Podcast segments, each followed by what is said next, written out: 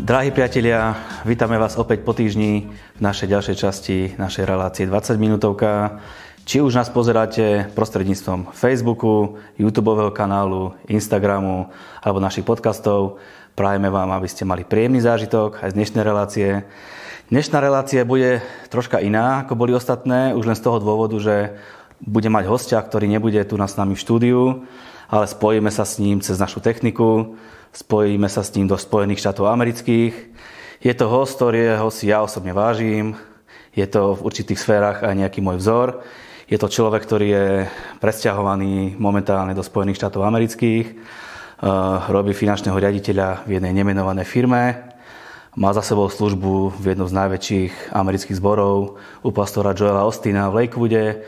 Momentálne navštevuje církev Calvary v Naperville Dnešným hostom bude človek, ktorý je nielen môj brat v Kristovi, ale aj môj pokrvný brat. Budeme sa rozprávať s môjim bratom Radom Kapustom. Rado, vítam ťa. Ako sa máš? Výborne. Na úvod je mi a potešením, že si si na mňa takto spomenul a že sa môžeme porozprávať takto na diaľku. Áno, ďakujeme za tvoj čas, lebo verím, že teraz je u teba práve poludnie, takže troška sme indisponovaní aj v tomto, ale uh, Verím, že to dobre dopadne. Našou témou dnešnej 20 minútovky bude e, téma Amerika a e, konkrétne o tom zo zákulisia amerických volieb alebo zo sveta z Ameriky.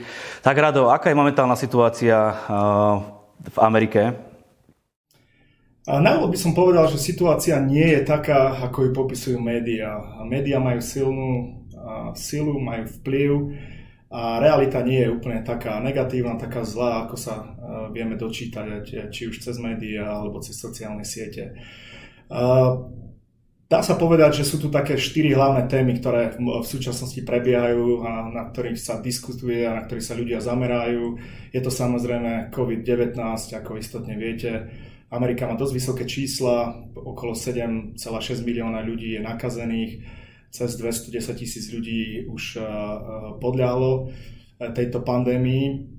Ďalej národom panuje diskusia ohľadom rasovej neprávosti, ohľadom zásahov policie a protestom, ktoré nasledovali. Takisto je tu dosť silný zápas medzi ideológiami ľavice, liberálu, liberálov a tej také konzervatívnej pravice. A samozrejme sú tu práve prezidentské voľby, ktoré sú pred nami. To je vždycky každé 4 roky e, téma číslo 1. Áno, dneska to bude asi viac o faktoch. E, budeme sa snažiť vám tie fakty podať tak, aby ste z toho niečo mali. Nepôjdeme až tak do nejakých hlbokých vecí a budeme sa snažiť za týchto 20 minút priblížiť momentálne tú situáciu, ktorá tam panuje. E, zdá sa ti, že sa verejnosť otriasla po tých protestoch, ktoré tam boli? Myslím si, že áno, hoci veľa ľudí bolo zaskočených. E, veľa ľudí si nevedelo predstaviť, e, že tie, tie e, pokojné protesty môžu prerásť do rabovania, ničenia majetku budov a že sa dokonca vedia dostať do, do vidieku a že ohrozené sú aj biznisy alebo také miesta, ktoré predtým v ktorých predtým bol pokoj a ľudia boli prekvapení, že policia nevedela zasiahnuť, nevedela zakročiť, nevedela včas reagovať na vzniknutú situáciu. Takže uh, veľa ľudí si pýta, sa pýta otázku, ako to je vlastne s policiou. Uh, veľa politikov na jednej strane sú buď opatrní a nechcú pomenovať fakty, aké sú. Na strane druhej uh, niektorí využívajú túto situáciu samozrejme na politickú agendu. Ale istotne spoločnosť zažila niečo, čo dlho nezažila.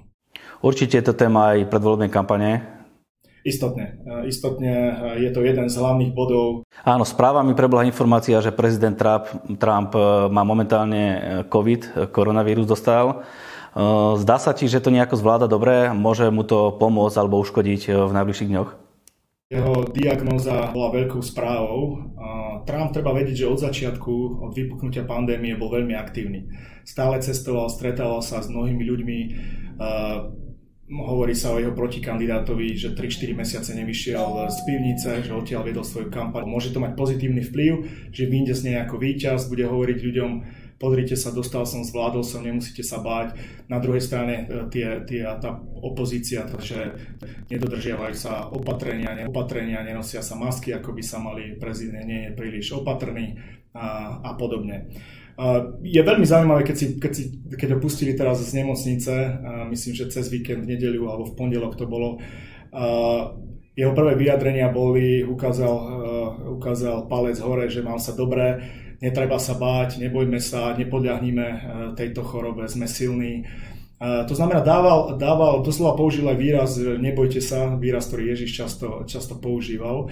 A myslím si, že to bol dobrý signál, ale samozrejme v politike sa to zneužíva, bere to na ľahkú váhu tvrdia, tvrdia jeho kritici a podobne. Áno, takže máme dvoch kandidátov. Poďme si ich tak troška rozobrať. Hej. Máme na jednej strane Bidena, na druhej strane Trumpa. Tak poďme sa povenovať na chvíľku Bidenovi, že čo e, také základné kroky, ktoré on presadzuje, alebo základnú agendu, ktorú má. Uh-huh. Joe Biden je známy tým, že v politike je už niekoľko desaťročí, 47 rokov. Bol dokonca viceprezident pre prezidenta Obama, Obamu. Je zástanca voľby ženy, čo sa týka interrupcií, je otvorený na diskusie predložiť tú dobu, ktorá je teraz legálna, kedy tie interrupcie môžu prebehnúť. Je za zvyšovanie dane pre úspešných ľudí, chce zvýšiť dane pre korporácie, je veľmi otvorený globalizácii, má e, veľké také v strane, v demokratickej strane sú silné také sociálne prúdy, to znamená starostlivosť e, o tých menej úspešných, starostlivosť o zdravotná starostlivosť je veľká téma. Sú tam aj veľmi extrémne v demokratickej strane socialistické smery, v ktorých, e, ktoré nie, nie jednoznačne nezaprel ako kandidát je za otvorené hranice, nemá problém s, s, s nelegálnymi pristahovalcami. Dá sa povedať, že v demokratickej strane, ktorej on je teda kandidát, nachádza taký odklon tradičných konzervatívnych hodnôt. Jeden taký príklad, keď bol kongres demokratickej strany, niektorí, niektorí ktorí sa zúčastnili, títo delegáti, dokonca mali problém povedať pri sľube vernosti nejakú takú poznámku ohľadom Bohu, takže aj vypustili z toho sľubu vernosti. Takže takto by som asi v skratke charakterizoval Joea Bidena. Áno, na druhej strane máme republikána Donalda Trumpa, tak ako, aká je jeho agenda? Jeho agenda je, je, je dosť, dosť zrejmá a hovoria o ňom tí, ktorí ho samozrejme podporujú, že má výsledky. Na, prvé, na prvom mieste je ochrana ľudského, ľudského života.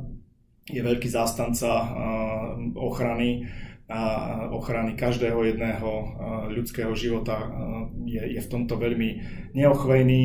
Je e, silný podporovateľ Izraela, jeho politika je zameraná na Ameriku, to znamená, hovorí, vo všetkom sa prvej pozrieme na Ameriku, až potom na ostatný svet je za znižovanie daní a zvyšovanie ekonomického rastu, chce znižovať závislosť e, od Číny, s ktorou viedol e, vojnu e, počas tohto roku aj minulého a chce deregulovať vládu a vplyv Washingtonu na, na bežného obyvateľa. Je silný zástavca hraníc pre, pre Spojené štáty a takisto je, je veľmi striktný, čo sa týka nelegálnych pristahovalcov a kto sa môže prísť a kto nie. Áno. Poďme sa troška povenovať teraz e, kandidátovi Trumpovi. E, čo sa mu podarilo presadiť, keď bol v úrade? Čo, čo, čo môže povedať, že pozrite sa, toto som urobil, toto som iba nerozprával, ale naozaj sú to reálne veci, ktoré som pre Ameriku alebo či už pre svet urobil?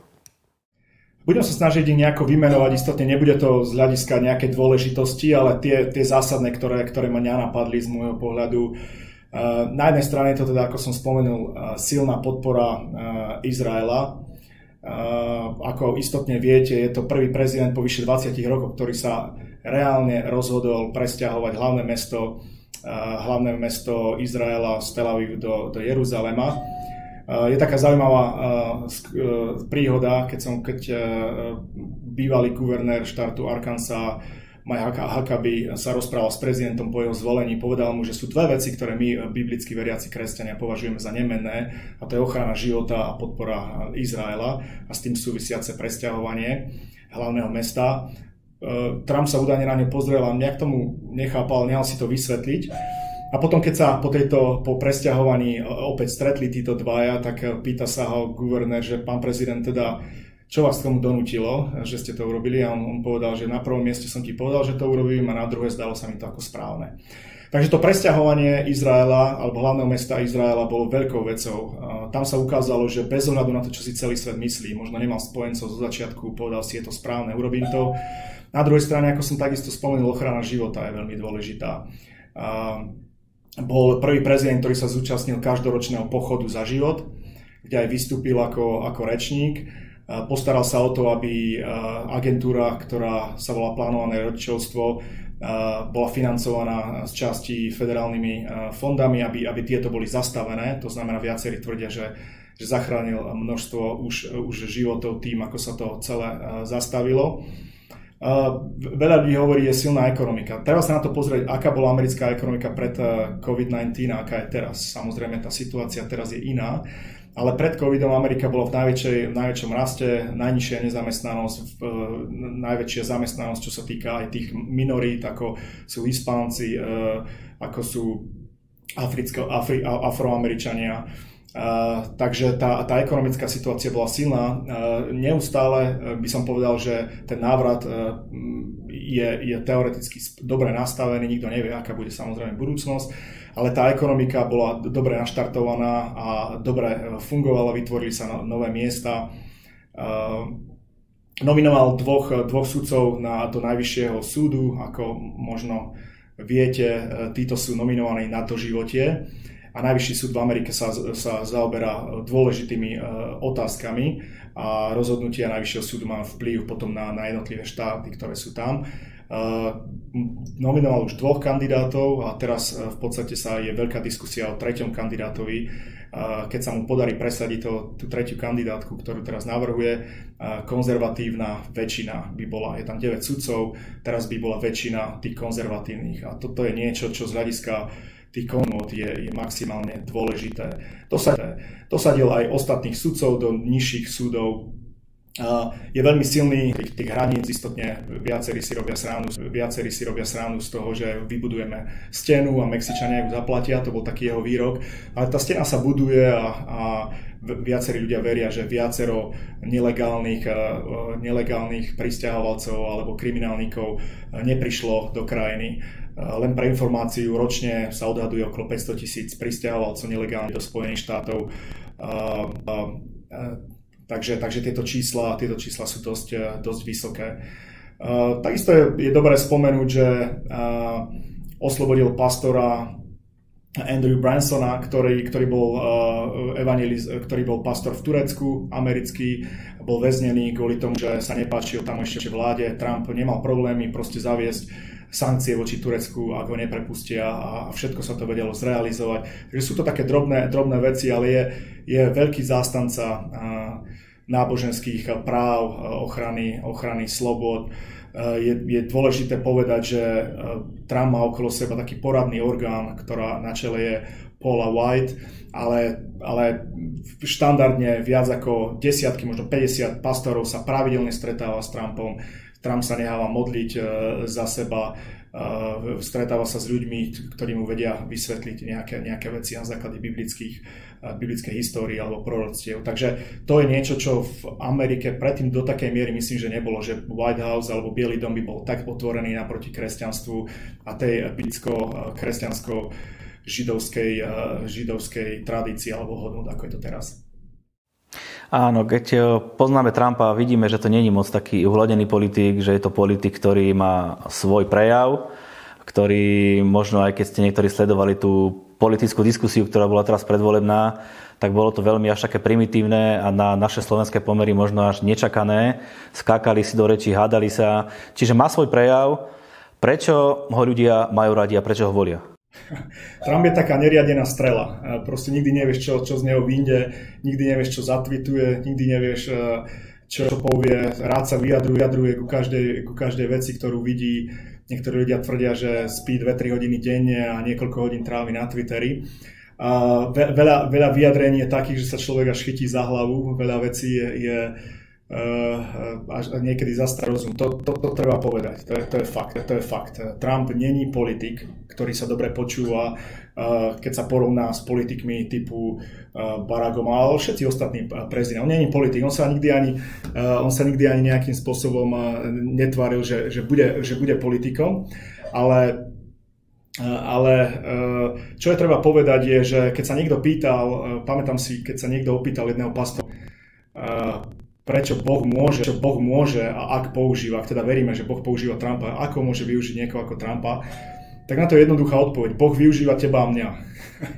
Nie sme dokonali, každý máme chyby a Boh aj v, v Biblii vidíme príklady, kde nevyuž, ne, využíval nedokonalých ľudí. Či už sa pozrieme na Mojžiša, na Abrahama, na Dávida, eh, či sa pozrieme na na Ráchel, alebo sa pozrieme na apoštola, apoštola Pavla. Boh vždycky povoláva ľudí, s ktorými možno spoločnosť nesúhlasí, ne, ne, nevedia, čo sú zač, ale e, Boh má plány, ktorým, ktorým možno my ne, nerozumieme, a, ale, treba dvole, ale treba povedať, že, že Boh presne vie, čo robí a my, a my možno, že až so stupom času začíname týmto veciam správne, a správne rozumieť. Áno, ako prežíva církev v Amerike uh, kampaň, respektíve ako, aký má vzťah k Donaldovi Trumpovi? Je to nejaká církevná téma? Je možné, aby pastori sa nejako k tomu vyjadrovali, burcovali ľud, presadzovali svoje názory, alebo je to úplne z, tej, z toho ich miesta nekorektné?